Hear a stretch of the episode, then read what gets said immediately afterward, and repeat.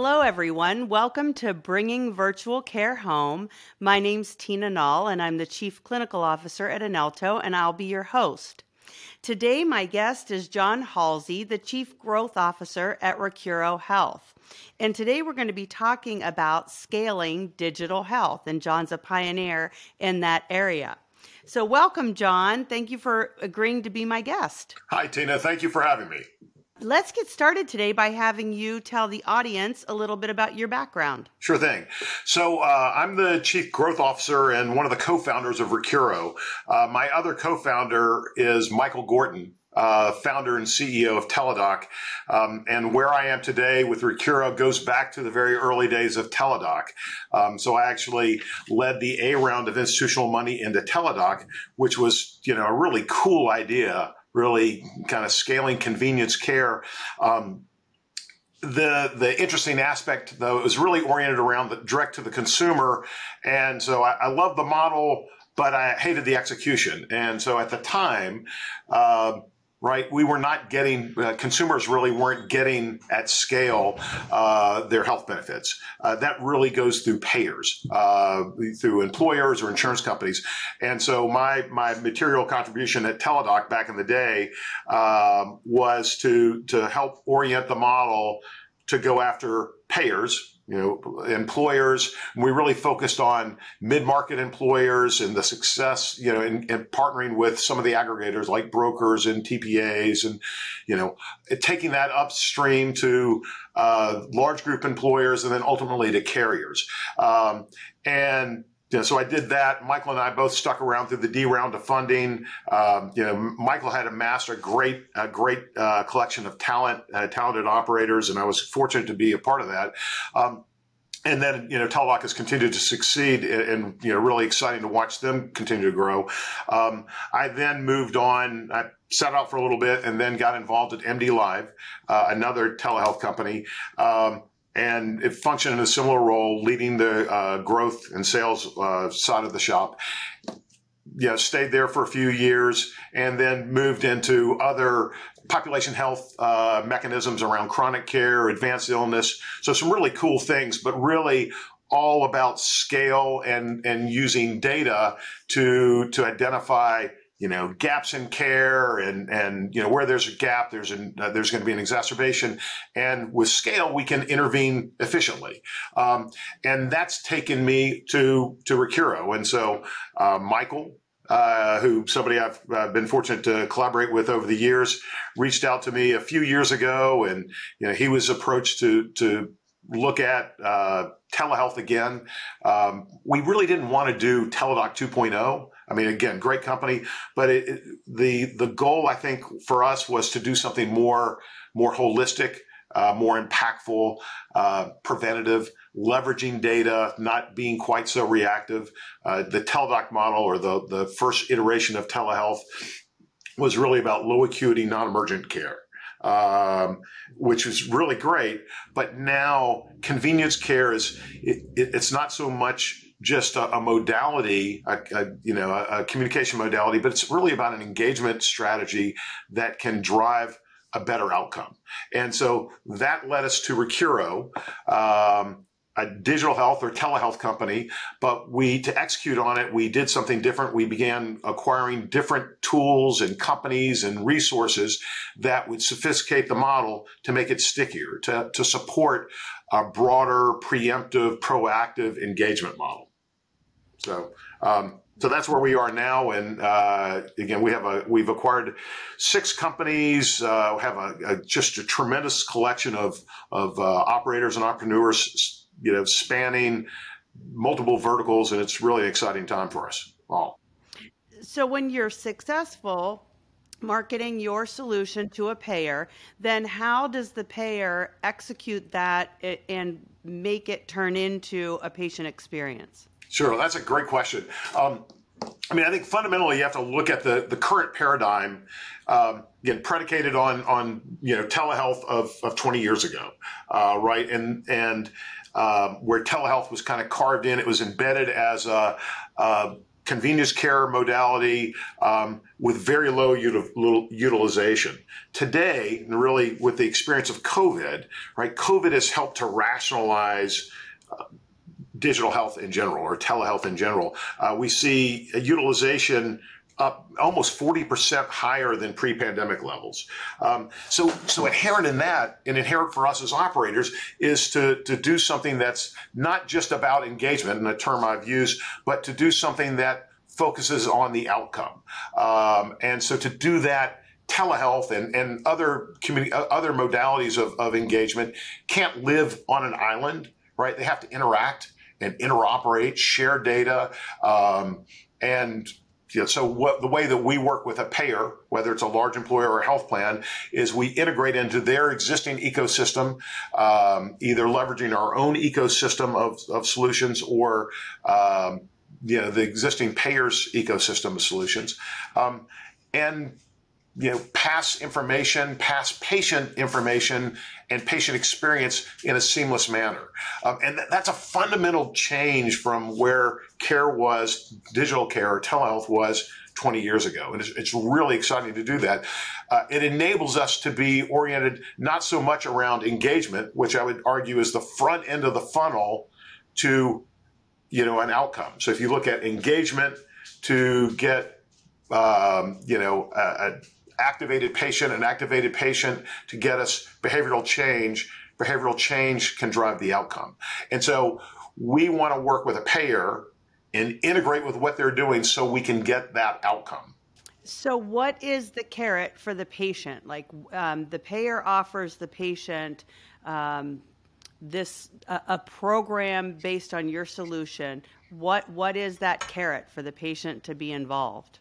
Or engaged. I guess I'll use your word. I'm going to take a step back and say the carrot is really different uh, for the plan sponsor depending upon where they are, um, and then I'll come back to the patient. So um, when we work with with you know payers, it could be a commercial payer, it could be a Medicare payer, both you know, a Medicare Advantage or, or uh, an ACO or some other entity, or it could be uh, functioning, uh, looking at Medicaid uh, populations um, the the carrot is really the problem that we're solving for. So one size does not fit all. Telehealth of old, one size, you know, here it is, you call it sinusitis, bronchitis, whatever. Um, but today it can do much more. For the uh, commercial population, you know, likely part of the problem is yeah, so it's it's access to care, but it's also this inundation of multiple point solutions. Um, for the plan sponsor, it's vendor fatigue. That kind of turns for the member.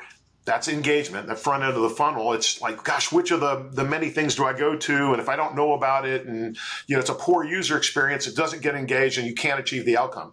So the goal for the commercial uh, member is real, or the commercial plan sponsor is really, or one of them, one of the points is is about vendor fatigue and and kind of creating a a, a more connected, uh, cogent user experience for the plan sponsor that will get that that outcome. If you think about Medicare, right, these are multi-morbid, uh, more chronic right? And so having the right data, contextually relevant information to the provider and the patient in real time becomes really relevant. So we're talking about, you know, device data, remote patient monitoring, um, other uh, care models that use the, the right information at the right time, the right setting, the right modality to get that outcome.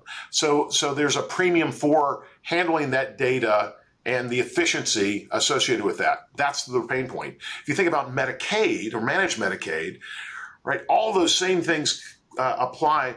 But if, if you or if you're not also addressing some of the challenges around social determinants, you fail to engage, right? And so solve using whatever solution, you know, for us, it's digital health and, and some of the, the supporting uh, constructs um, in, you know, it, in concert uh, with one another to solve the problem for each vertical. Commercial, Medicare, Medicaid becomes the game changer, which drives, you know, the carrot for us is appropriate engagement of the member, which drives the plan sponsor's outcome. So engagement for commercial is different than engagement for Medicare versus engagement in Medicaid. Well, a lot of words. Yeah, and, so when I hear you describe that, um, anytime I'm hearing that ultimately you're trying to get to an outcome, I'm thinking value-based care. You're you are very much looking at how you keep that patient as well as possible to improve their quality of life and to de- decrease over cost of uh, um, overall cost of care. Would you say that's accurate? Yeah, one hundred percent. So I think um, you know the the old adage of following the money, value based care has shifted the you know it, it's the whole delivery model from from that of a you know a, a financial mechanism from fee for service to some other uh, back end uh, mechanism to to really orienting around the outcome right? And so we at recuro we think of our you know we're truly trying to take a population health approach which is very much aligned with uh, tenets of value-based care. Uh, again pulling the right information the right time the right setting to drive the appropriate outcome. Uh, i think that's that's the challenge the mandate that we all have right now um, now more than ever so, so what do you see as the uh, barriers that are still in existence to um, digital health? Yeah, so a lot of them. So COVID helped to rationalize, uh, you know, the the the broad use of of digital health. Although from you know, the probably the biggest one is from a regulatory standpoint. Um, during the pandemic, uh, we saw uh, temporary, you know, uh, cessation or kind of a relaxation of, of some of the regulatory uh, concerns. And now post COVID, we're, you know, trying to return to old. I think the genie's out of the bottle. I think clinicians um, are, and, and, uh, health systems and health plans and you know we're, we're slow to, to really embrace but i think it's inevitable the genie's out of the bottle um, I, I think that we can look at the more the ability to to uh, leverage more frequent touches to drive better outcomes. Um, that you know that becomes paramount when we think of the number of of aging baby boomers, um, the sh- the seismic shift that we see in in Medicare spend moving from you know from an acute setting into the home. Um, that's not that's not going to unwind. Um, so I think regulators are, are beginning to, to adjust to the new norm. They want to make sure that that appropriate safeguards are in place. But part of that is also clinicians becoming comfortable with seeing uh, you know the better outcomes uh, delivered by you know touching touching and interacting in the in a traditional setting but also scaling by by using care teams and you know virtual uh, modalities, device data, and video. You just you know you, if you can touch a patient and you, you can impact and interact with a patient four or five times, six times uh, in a year, you're going to do much better than an annual time. And then if you you know apply that same model to chronic populations, more frequent touches are going to drive so you know better better outcomes. We have uh, what 135 million ish uh, individuals with one or more chronic condition. You know, so we've got to find something that scales. Uh, I think that you know, I think it's it's going to happen. Um, that was I don't know if I answered the question. Um, you know, I going back to your question, I think um, you know regulators uh, are are going to be uh, you know, understanding and becoming uh, more more comfortable with this as a modality. Patients and providers really embracing this as the new norm. Uh, really are those are the barriers, and we're seeing those come down, you know, daily now, and it's exciting. Yeah, yeah, it absolutely is. I mean, I think it's a foregone conclusion that patients are most comfortable in their own homes. So if we can get care into their own homes, then they're in a natural environment where their ability to be successful in achieving their highest level of health um, is also, um, again, a foregone conclusion. So, so what's next for Recuro Health that excites you the most? So. Uh, I touched on it just barely at the beginning, uh, but so Recuro was born out of, um, you know, uh, kind of aggregating a number of different companies or entities. Uh, we've acquired six companies to date. Um, you know, there's there's no endpoint to that. So we've acquired um, uh, informatics companies, technology companies, home lab, genomics. Um, you know, I, I, think for me, the part of the excitement is is that what the next the next acquisition or enhancement, um, it just helps to sophisticate our model. That helps us scale. That helps us solve more problems to expand the the breadth and depth of our ability to to drive an outcome. Um, you know, that's what's so exciting for all of us right now. Um, whatever we can do to to scale, to impact more more patients, to support more caregivers, um, to deliver on more personalized uh, engagement models. Uh, I mean that that's that's the task at hand for all of us. That's what we're actively doing. Uh, you know, we're looking at our, our, the next next potential additions to our company through acquisition or through partnerships um, that expand our ability to to solve big problems, and it's exciting. So, your platform that is available to um, providers, clinicians, payers to interpret data, would you say that's more clinically based or more um, uh, on the business side from an analytics standpoint? Yes. Um, so, right. So, it, you know, we, um, depending on who we're talking to, when we partner with uh, pay, so first of all, if you you know understand kind of value based care and we think about vertical integration, um, you know we have these new terms, payvider. You know you have providers that that that are taking risk. You have uh, payers that are delivering care. You know, vertical, you, have got retail providers that are, are now uh, getting into care delivery.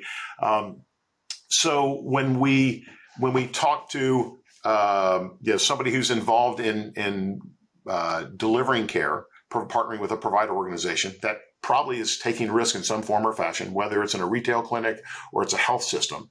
Um, it's really it's about uh, leveraging contextually relevant data in real time. Um, you know, integrating those disparate data streams. Um, and facilitating broader engagements and, and, broader handoffs to to other care providers right? And in a care model, in our model, we integrate behavioral health, but we also have uh, workflows that support referrals to specialty care providers, um, and that that becomes really uh, kind of cool and fascinating. But we, you know, we're I, I tend to think, you know, from a payer uh, lens a lot of times. And again, that goes back to some of those those multiple point solutions and having them talk to one another. So at a at a macro level, um, you know, getting the right the right solutions aligned and communicating with one another so that the provider and the patient can have that meaningful interaction at the same time. Um, so again, the answer is yes. Uh, clinical and and uh, business, uh, you know, uh, integration becomes paramount. Yeah, so it sounds like your solution is almost more of a network where it connects everyone um, that is involved in that care episode uh, up to the payer. Is that is that accurate? It, it can be. So um, you, know, so each use case is, is unique and different. So uh, in many cases, you know, it doesn't doesn't require all of that uh, or require all that. Um, but when you're supporting a broad health system with multiple uh, sites of care and multiple providers, um, yeah, you to, to, that becomes almost a table stake to be able to execute at that level. But if you, if if you don't need it, if it's not required, when we're partnering with a, a plan sponsor or a spe, you know a, an employer or a specialty insurance provider, um, uh, you know that becomes unnecessary and and you know, we can turn on or turn off certain connectivity points in our in our platform our solution. Um, we have uh, our own network of providers uh, primary care providers behavioral health providers we can turn those on or off. If we're deploying our platform our technology around an existing provider panel they don't need that. And so we won't provide that.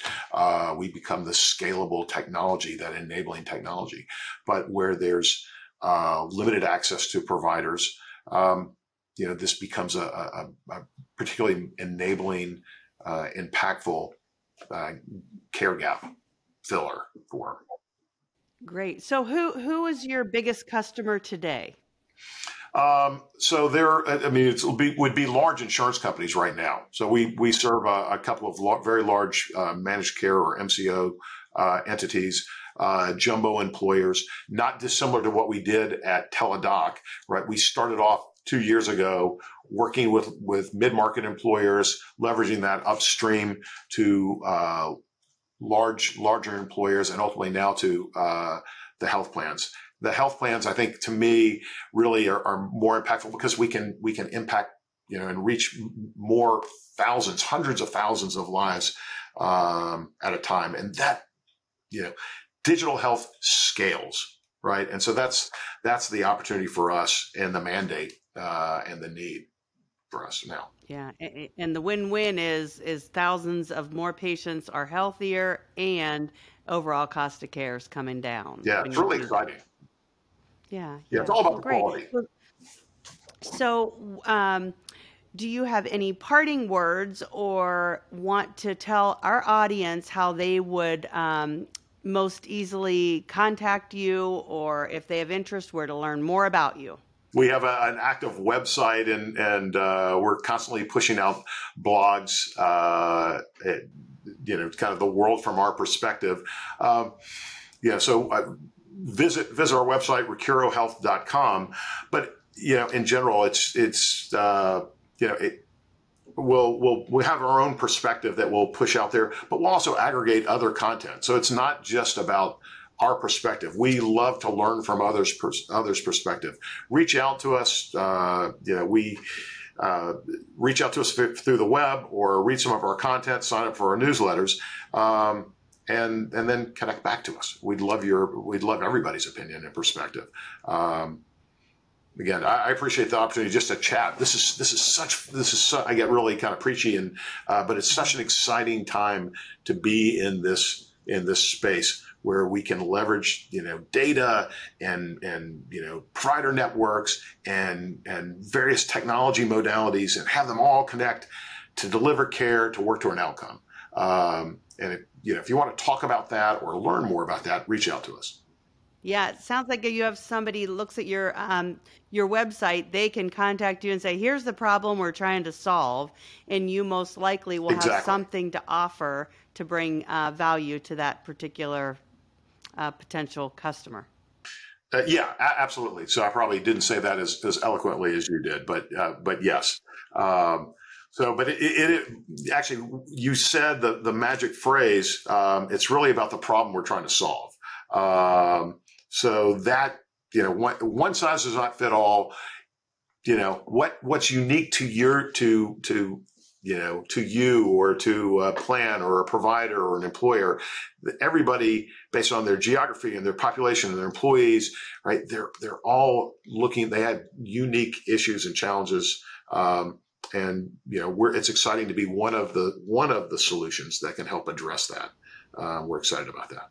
Well, I want to thank you again for being willing to be my uh, guest today and tell us about Recuro Health.